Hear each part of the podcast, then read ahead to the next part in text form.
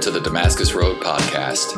On the road to Damascus, Paul had a radical encounter with Jesus and his life was changed forever. That is what we hope and pray for here. Now, on to this week's episode. This is an incredibly intense scene. Um, I've watched this clip a few times over the course of this week as I've been writing my message, and I cringe every time she goes down on the mogul run. The first time I watched it, I actually had to like pause and like yelp. Um, it's just painful to watch, both because of how intense the physical crash itself is, and because even after just a few minutes of hearing from Molly, we know that this must be devastating to her on every level. Her life is built around being the absolute best. She is incredibly driven, she's intelligent, and at the beginning of this movie, she is one of the best mogul skiers in the entire United States. And motivated to greatness by her own desire to be the best, and judging from the clip, a lot of pushing from her father, Molly's accident on her run becomes not only physically but emotionally catastrophic. If your whole life is built around a singular goal, and in a moment that goal is ripped away, how do you cope with that? Where is your purpose and worth when everything you've worked for is suddenly gone and can't be recovered? Narratives like this feel especially tragic to us because we, like the people we watch or read about, feel not only the physical loss, but the loss of purpose and identity. If you've trained your whole life to be one thing, and you've dedicated all of your time, money, and attention to an achievement and you lose it, then what does that mean for who you are? What is your worth if you cannot be, do or be the thing that you have given up everything else to be? And I think the scene was particularly poignant this week. Um, and what really stood out to me was that survey of what is the worst thing that could happen in sports. Having every sport be canceled and the Summer Olympics be postponed at least a year due to a global pandemic was probably not even an option that crossed their minds. And more relevant to our everyday lives is how everything else has suddenly been put on hold. With many of the things we normally spend our time on work, school, church, spending time with our friends, even just getting coffee with someone are either not available, unsafe to engage in, or have changed drastically. For all of the Zoom meetings I've been in in just the past week, it's still really weird to be giving this message to a camera and not be in the same room as all of you.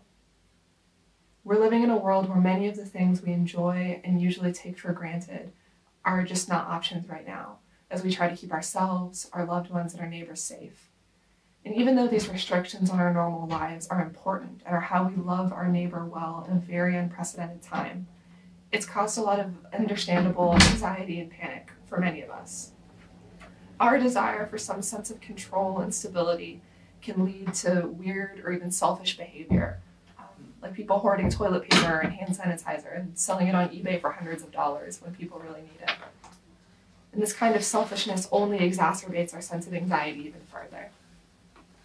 In general, we really struggle when we're faced with any feeling of lack. And what's going on in the world around us has forced us to make, face those feelings a lot more than we would probably like to. We all have voids inside of ourselves that we are trying desperately to fill and we cannot stand any feeling of space or emptiness there. We would much rather give our time and attention to something that will numb or distract us than be left with that space unfilled. And I know at different times in my life, I've tried to fill the voids of what my identity is with achievements in school or at work, with serving others, when keeping up an image of busyness in front of other people. And when I use those things to fill that space, I allow them to form the core of my identity. I'm an achiever, I get things done, I help everyone without needing help in return. That's who I am. And if I can't achieve those things or if I fail at them, the feeling of failure and emptiness is crushing. None of those identities are strong enough for me to rest my entire worth upon them. At this time, we may be realizing that the things we've been filling our soul with previously have not been something that could withstand the pressures of normal change, let alone a global crisis. And these questions about our identity and worth are always there. What is my worth? Am I worthy of significance or love or happiness? What do I do to attain those things to prove my worth to everyone else? Our need for worth and identity is significant, and what we choose to give our time and attention to will inform what is central to our identity. If we compare this to a dance, we can think of what we tie our worth to as our dance partner. A good dance should be full of creativity and freedom, and our partner's ability to dance with us, to move through the steps and act in concert with us is key for a dance that we can follow and actually enjoy. In our search for worth and identity, we sometimes choose to pair off with partners that force us to dance at a pace that we can't keep up with, or who don't match our steps, or who are just doing a different dance entirely. Too often, we are pairing off with the wrong partner in our desire for worthiness partners that cannot withstand the changes and challenges that life throws at us. If we want to be in a dance that is life giving, that brings us joy and doesn't leave us feeling anxious, trapped, or like we're failing, we need to step away from our wrong partners and find a partner we can actually rely on. But first, we have to ask the question who is our wrong partner? And the short and Sunday school answer is sin. But our understanding of sin is so often very limited and despairing. A dance is more than just avoiding bad moves. We need a good partner for the dance to be beautiful and to be safe for us to do. We tend to define sin as simply breaking rules or doing bad things. If we avoid doing obviously negative things and follow the rules we read in the Bible or that we're given in church, then we're all good. But in this way, our view of sin is completely restricted. It's only about avoidance or legalism without a chance for hope. It also traps us in only looking at ourselves, as this view implies that our ability to successfully avoid doing bad things saves us. Not only is this untrue, it places a burden on us that we are not meant to carry, as we are unable to secure our own salvation through what we do alone. In the book The Reason for God by Timothy Keller, he talks about a man who holds this view speaking to a group and describes him this way. It was clear that the young man was trapped in his need to justify himself, and that things could only get worse and worse in his life until he recognized this. He would never be liberated to see his own flaws in their true light, to forgive those who had wronged him, or to humbly seek and receive forgiveness from others. This young man has not realized that he is stuck with the wrong partner a wounded pride, and a need to justify himself and control the behavior of others. While he may view himself as faultless and is overtly avoiding poor behavior, we can see that he is trapped in a life that looks extremely draining and hopeless.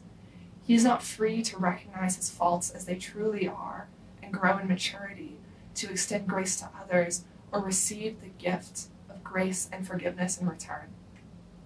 If we define sin as only breaking rules and the solution as just avoiding bad things, we will both miss the bigger issues of sin that are more about how we define our worth and the larger picture of hope and redemption that God has provided. And while we do want to avoid doing overtly bad things that we know are sinful, this is just a small piece of how we view sin. In truth, the primary way to define sin is making good things into ultimate things. The very first commandment in Exodus defines this parameter of what sin is. You must not have any other God but me. We often skip over this commandment, telling ourselves that we aren't worshiping golden calves or physical idols, and so it doesn't really mean anything for us. But really, it is offering us a broader picture of what pulls us away from God and how we define sin. Nothing else can fill the place that God should. Sin is about seeking an identity apart from God and refusing to find our deepest, truest selves in relationship and service to God. Sin goes much deeper than how we usually define it, and at its core, it's more about where we're seeking our worth and our identity than just about bad behavior or breaking rules. If that's the case, then we can't break patterns of sin simply out of our own effort. We will just trade whatever wrong partner we already had for the partner of our individual effort which is possibly the least reliable partner of them all. And if sin is born out of our pairing off with wrong partners, putting other things in the place where God should be. Then we have a much more helpful solution to the problem of sin than just trying to avoid breaking any rules and be perfect. Instead, we can learn to see the source of our worth in God and our relationship to God through Jesus. We might define sin as simply breaking rules, but the language of sin gives it a much broader scope and offers us a way forward, as this quote from Barbara Brown Taylor um, explains really well. Contrary to the legal model, the essence of sin is not primarily the violation of laws, but a wrecked relationship with God, one another, and the whole created order. All sins are attempts to fill voids, wrote Simone Weil. Because we cannot stand the God shaped hole inside of us, we try stuffing it full of all sorts of things, but only God may fill it. We cannot stand the emptiness of the God shaped void inside of us, and try as we might to fill it with other things, only God can satisfy that place. In that first commandment in Exodus, God is not just giving a rule, but a fact. God created us and printed the heart of the divine onto us. Of course, we long for God to fill that place. I think I've often looked at this commandment as nothing but a stern warning, and to some degree it is, but we can also see God's great affection and care for us there, telling us that nothing else can satisfy the place that God created, that it will only hurt us in the end to keep trying to put other things there. We cannot have anything else in the place of God because it is actively harmful to our souls. And God loves us and is trying to help us avoid that kind of deep hurt within us. Sin is not just about breaking the rules or breaking the law. Sin is deeper than that. It goes down to our very relationships. Ultimately, sin and the resulting brokenness happens when we try to fill that God shaped hole inside of ourselves with anything other than God, even when the things we're using as fillers are good things. And we may use more negative behaviors as a way to fill that void inside of us, but I don't think we really struggle to see why that's a problem. If someone commits murder or robs people to feel whole, I think we can easily see why that's an issue. What I think we struggle with a lot more is the idea of good things becoming ultimate things. When we establish our identities by making something that is generally considered positive more central to our significance, our purpose, and our happiness than God. This is a problem not only because it goes against what God has told us, but because nothing else can withstand the pressure of being our source of worthiness. Our partner has to be strong enough to make it through the dance. Baby can't have her moment at the end of Dirty Dancing if Johnny isn't strong enough to actually lift her. That's just going to end badly, and no one's going to like that movie. if we think about Molly Bloom from the clip we saw earlier, her worth and significance comes from being the best, specifically being the best female mogul skier. And we just saw how quickly that could be taken away. In other sports movies, we cheer for characters who are trying to win the big game or beat their opponents so that they mean something so that they won't remain in obscurity or so that the US can defeat the Russians, because I think that's the plot of Rocky, probably. But if they lose or they fail somehow, then what's their worth? Achievements are not bad things on their own, they can be very good things. But achievements alone cannot sustain our need for worthiness and significance. In the Bible, we see many examples of people basing their worth and value off of something other than God. For example, in Genesis, we read about Jacob's wives, Rachel and Leah, sisters who are put in competition with each other for Jacob's affection. In their desire for love and to be wanted by their husband, Rachel and Leah put having children at the center of their purpose and identities. Now, love and having children are good things, and it's not bad for them to desire these things. But both sister make good things into ultimate things here, and they take them way too far. In Genesis 29, we read So Leah became pregnant and gave birth to a son. She named him Reuben, for she said, The Lord has noticed my misery, and now my husband will love me. She soon became pregnant again and gave birth to another son. She named him Simeon, for she said, The Lord heard that I was unloved and has given me another son. Then she became pregnant a third time and gave birth to another son. His na- he was named Levi, for she said, Surely this time my husband will feel affection for me, since I have given him three sons. Once again, Leah became pregnant and gave birth to another son. She named him Judah, for she said, Now I will praise the Lord. And then she stopped having children. Leah is desperate for a sense of love and belonging that Jacob cannot provide. To secure that love, she tries to have as many children as possible. And the names of each of Leah's children are significant here and reflect her desperation to uh, fill the void she feels. Reuben sounds like he has seen my misery in Hebrew. Simeon means one who hears. Levi sounds like the word for being attached or feeling affection for. And Judah is close to the Hebrew word for praise. Her language here, now my husband will love me. Now he will feel affection for me. Now I won't feel miserable. And at the end, now I'll praise God. Shows her trying to fill this void every time she has another child, hoping that this will finally be the one where she secures the worth that she is so badly seeking. With Judah, she finally says she will praise God, it's only after she feels that God has held up the end of the bargain and gives her what she thinks she needs to be loved. The desire for love, affection, and for children is not a bad thing, but it has pushed Leah and also Rachel towards desperation. We read when Rachel saw that she wasn't having any children for Jacob, she became jealous of her sister.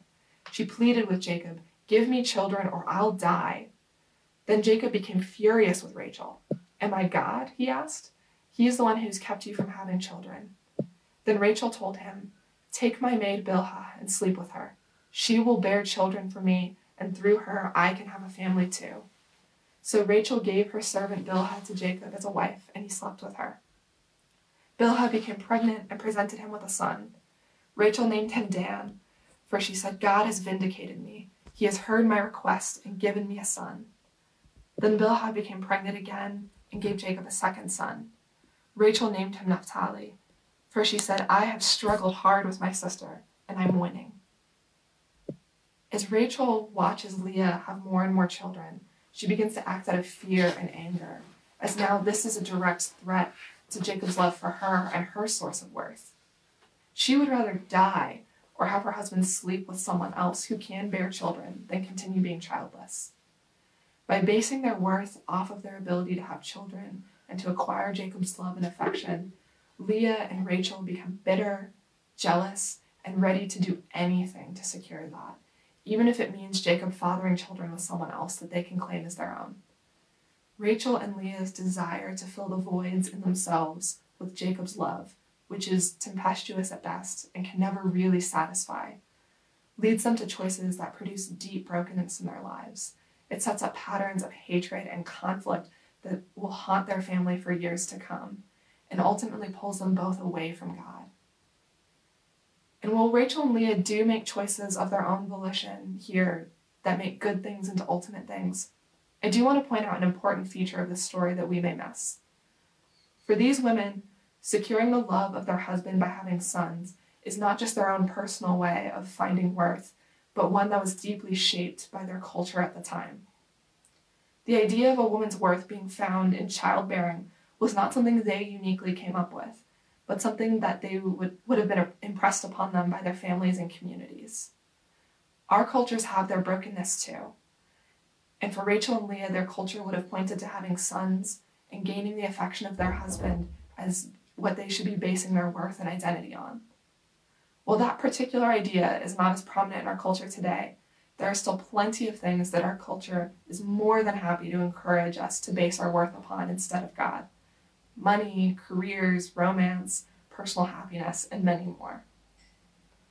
And this doesn't only happen when we believe in God. That God shaped hole exists inside of us regardless, and we feel compelled to fill it. Our need for worth and something to root our identity in is deeply embedded within each of us. Tim Keller writes Our need for worth is so powerful that whatever we base our identity and value on, we essentially deify. Anything we base our worth upon and that we place at the center of our lives will take the place of God at the core of ourselves. But nothing else is solid enough to be the foundation of our worth and identities. Even if those things are good on their own, they will fail us as dance partners for our lives. For example, if our personal happiness is our dance partner, then what about when we're not happy? When things are out of our control and send us into anxiety and depression? Does that make us failures? What is happy enough for this to be our source of worth? And what if someone else's needs or boundaries directly limit our happiness? this will fail us as a source of worth and identity. If achievements are our dance partner, then what about when we fail? What about when we're only mediocre? What are we without our achievements? What about when we succeed and then there's nothing left? Achievements on their own will fail us as a source of worth and identity. If having a perfect family or being married is our dance partner, then what about when our families are broken and imperfect? When our spouse doesn't live up to all of our romantic expectations? When our kids act terrible no matter how many parenting books or podcasts you've consumed? When we snap and we lash out at our spouses, at our kids, or our extended families? When we have yet to get engaged or to date anyone? This is one that we struggle with, especially as a culture. And some people put a perfect family life at the center of even their spiritual lives last summer I was able to visit my friend May in Salt Lake City, and while I was there, I visited the main Mormon temple. And a huge portion of one of their visitor centers was dedicated to the importance of family and their beliefs. And it was clear by the time I left that this was at the core of everything. Family is the good thing made ultimate, and Jesus revolves around family life, not the other way around.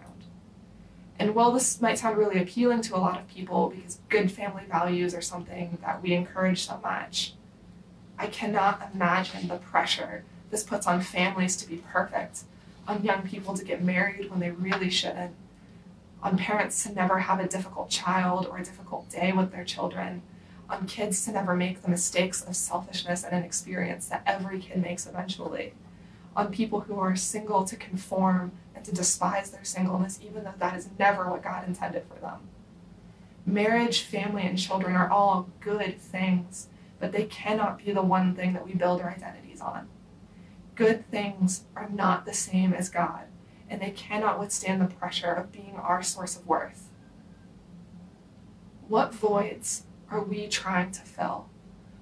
What do we give our time, our money, and our attention to that reveals what, where we are entrusting our worth?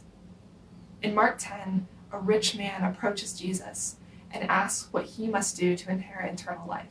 Jesus responds with this. But to answer your question, you know the commandments. You must not murder, you must not commit adultery, you must not steal, you must not testify falsely, you must not cheat anyone, honor your father and mother. Teacher, the man replied, I have obeyed all these commandments since I was young. Looking at the man, Jesus felt genuine love for him.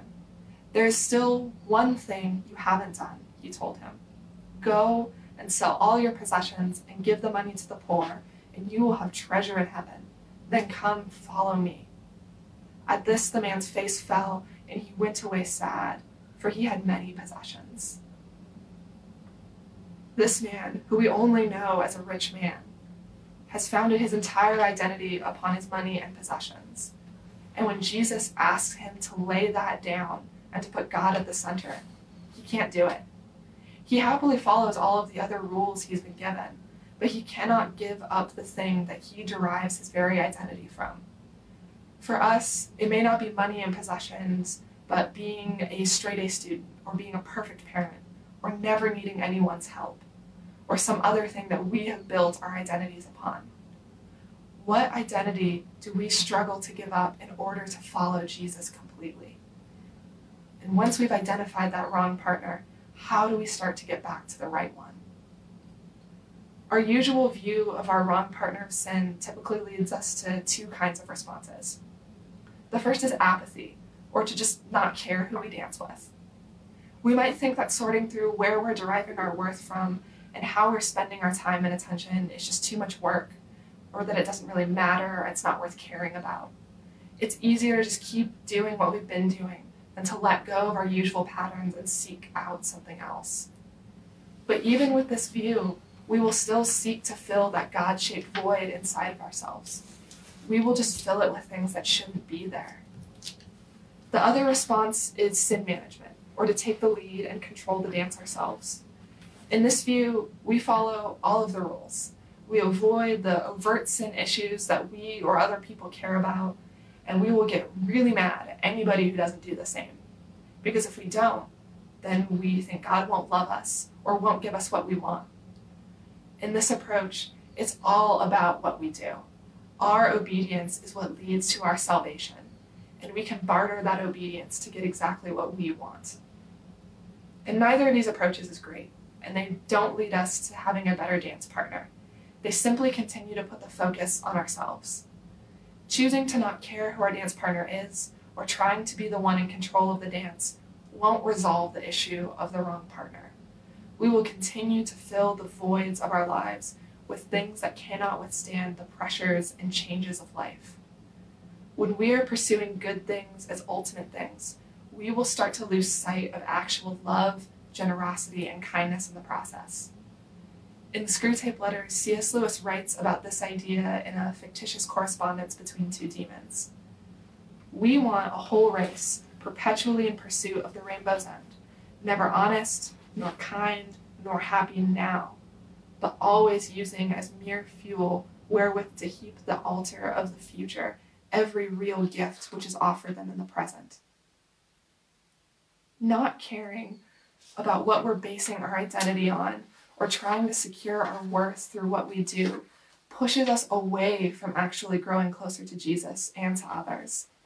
We are simply filling that place only God can fill with substitutes that cannot satisfy.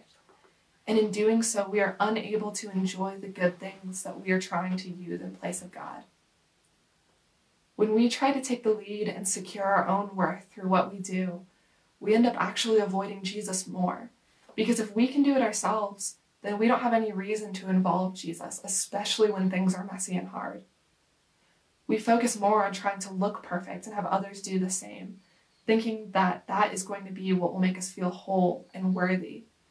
Jesus addresses this approach many times with the Pharisees. In Luke 7, Jesus is invited into the home of a Pharisee named Simon for dinner, and a woman who is known to have a negative reputation comes in with a jar of expensive perfume, kneels at Jesus' feet, and begins to weep, kissing his feet and pouring perfume on them.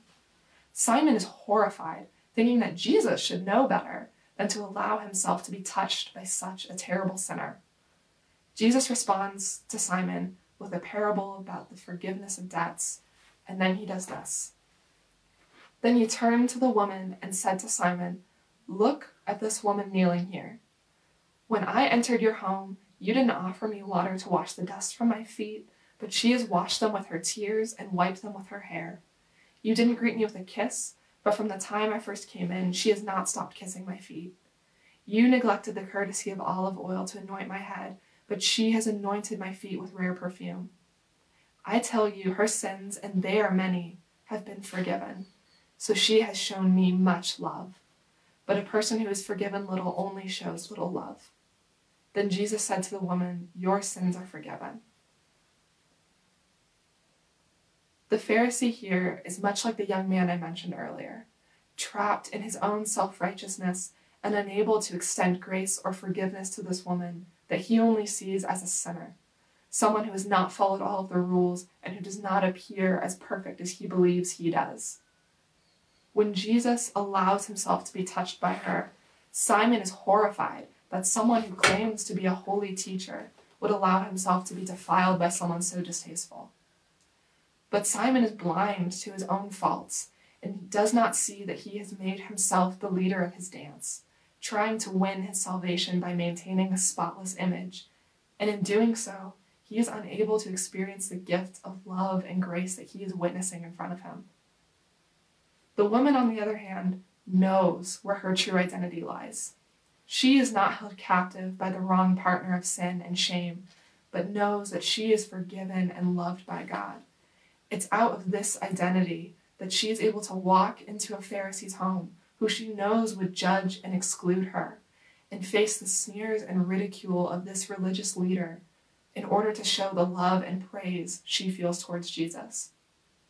She knows that she has been forgiven, that she is loved, and that she is in relationship with God. And so, out of that love, she weeps and pours sweet perfume on Jesus pouring out her praise and affection to him. God's desire for us is not to stop caring about our identities, to despair over our sin, or to try to keep up a spotless image, but instead to be intimately connected to the true vine, to experience true grace and love, and for our flourishing to come out of that love. The woman who pours perfume on Jesus' feet is not doing it because she thinks it will save her, but because she knows that she has already been forgiven. Her identity is built on being a loved child of God, and her actions radiate out of that connection to Jesus. When we dance with our right partner, when our worth and identity is founded in Jesus, our obedience flows out of that intimate connection with Him.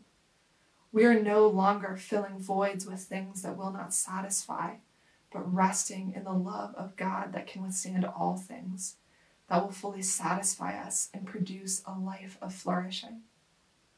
This is the dance that God intended for us, nothing less. God is a patient and gracious partner, and God does not expect that we are perfect dancers or for us to be able to do this on our own. Even when we stumble or struggle, God patiently waits for us, helps us back to our feet, and brings us back into the dance. No other partner can hold all of our worth, but God is able to hold us completely no matter our particular flaws or struggles. We have a very good dance partner, one we can trust in completely, and one who will gently, lovingly lead us through even the most complicated steps. We just have to choose to step into the dance with our right partner and to keep practicing that dance. And as we learn to break away from our wrong partners and learn to dance with the right one, I think it's helpful for us to spend some time deeply reflecting on a few questions. First, what are the voids that we are trying to fill, and what fillers are we using? What are we missing and how are we trying to fill that space in our lives right now? We may be filling that space with things that we know are bad for us, but it may be that we need to reflect more deeply on how much we're filling up our time and attention with things that are good, but we are treating as ultimate. Until we've spent time really digging into these questions around who our wrong partners are, it will be really challenging to shift our time and attention appropriately. It's also important to know that this process is dynamic. There are seasons where we struggle more to stay connected to God, and seasons where it's much easier to avoid our wrong partners and remain rooted in Jesus. It is still valuable to know what our potential wrong partners are so that we're less likely to fall back into this pattern. For example, I know that one of my consistent wrong partners is trying to prove my worth through how productive I am and how much I can accomplish. And there are times when I am much better at following God's lead and resting in the love of Jesus, knowing that what I do is not really my source of worth.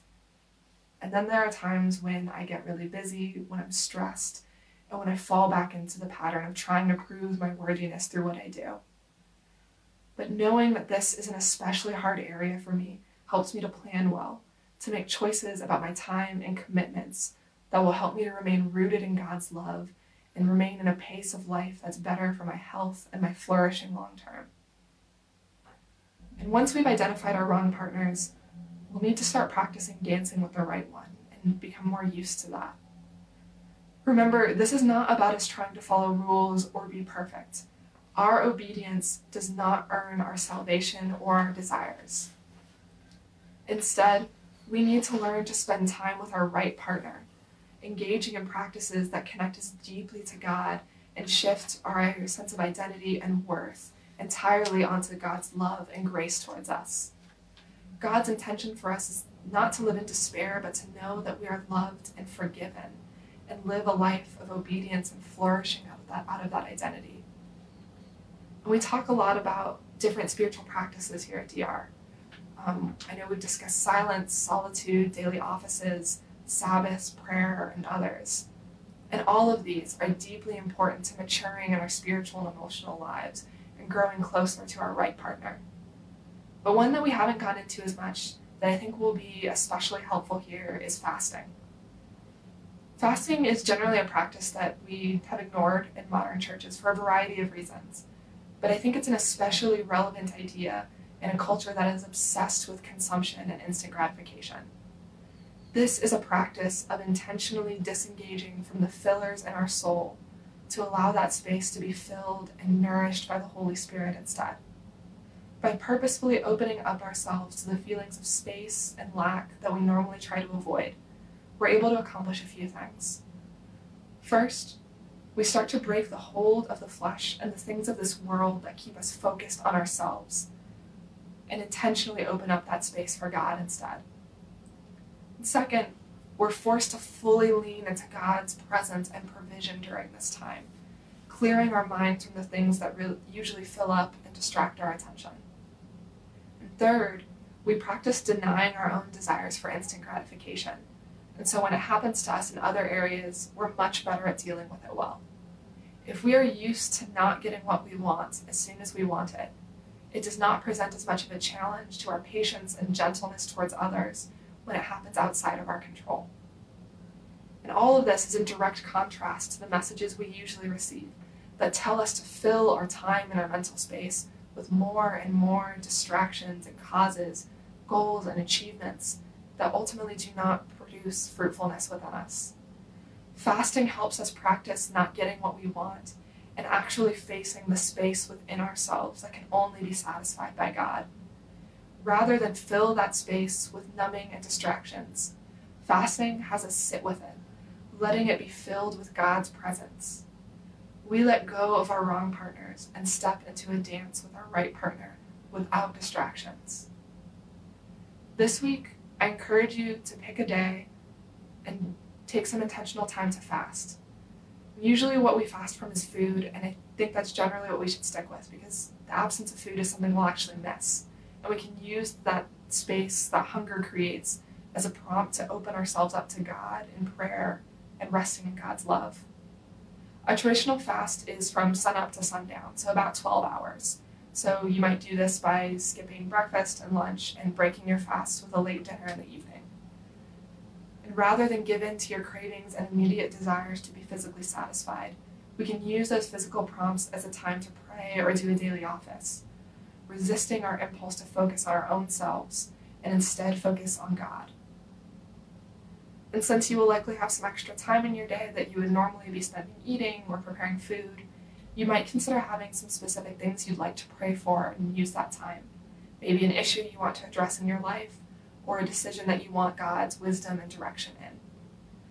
And don't feel like you have to start off with multiple days of fasting or doing something longer than that 12 hour sun up to sundown time frame just taking a day to fast is already an important step towards breaking away towards our from our tendency towards selfishness and gratification.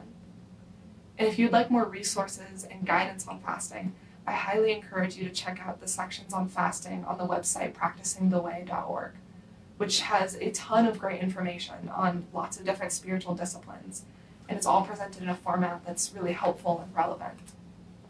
And I hope that this practice can be a source of comfort and nourishment for our community as we all adjust to a very stressful time and one that helps us adjust long term or helps us long term to break free of our patterns of selfishness and rest in God's presence.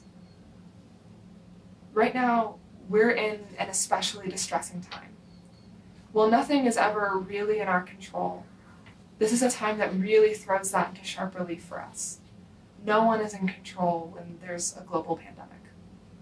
Our need for comfort, for rest, for peace beyond what we can supply ourselves is really high right now.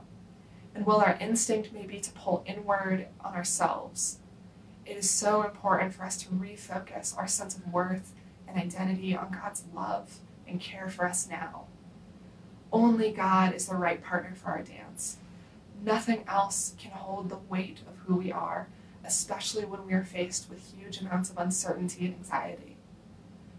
While we learn how to dance in concert with God and allow God to take the lead, we know that even when we waver or when we struggle, God is steadfast. God has loved us since the beginning, and God has not stopped pursuing us in any season. And I want to leave you with a passage from Romans that I have found really comforting this week. Can anything ever separate us from Christ's love? Does it mean he no longer loves us if we are having trouble or calamity, or are persecuted, or hungry, or destitute, or in danger, or threatened with death. No, Despite all these things, overwhelming victory is ours through Christ who loved us. And I am convinced that nothing can ever separate us from God's love.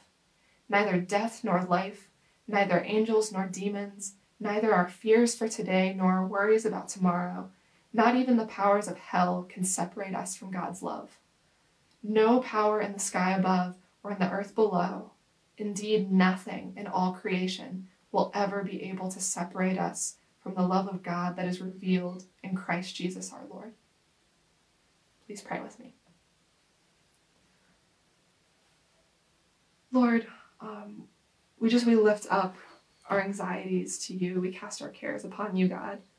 Um, we know that you are true and steadfast, Lord. You are what we can build our identities upon. You will not waver, Lord. Um, and you will be there for us even when we struggle, when we doubt, Lord, um, when it's hard for us to believe that you forgive us, Lord. We know that you are there in every season with us, God, holding us close and leading us through it, God. We pray that we're able to step away from our wrong partners and move towards this dance with you, Lord, this new life and flourishing that you desire for us, that you welcome us into joyfully no matter what our past or what our struggles have been, Lord. We thank you, God. We pray for your protection and your healing in our world right now. We pray for your comfort and peace as we seek to lead and love well in this time, God. We love you. In your Son's name, amen. You for joining the Damascus Road podcast. Our mission is to follow Jesus together by being with God, loving everyone, transforming people, developing leaders, growing new ministries, and changing the world. You can find out more about us online at DamascusRoadTucson.com.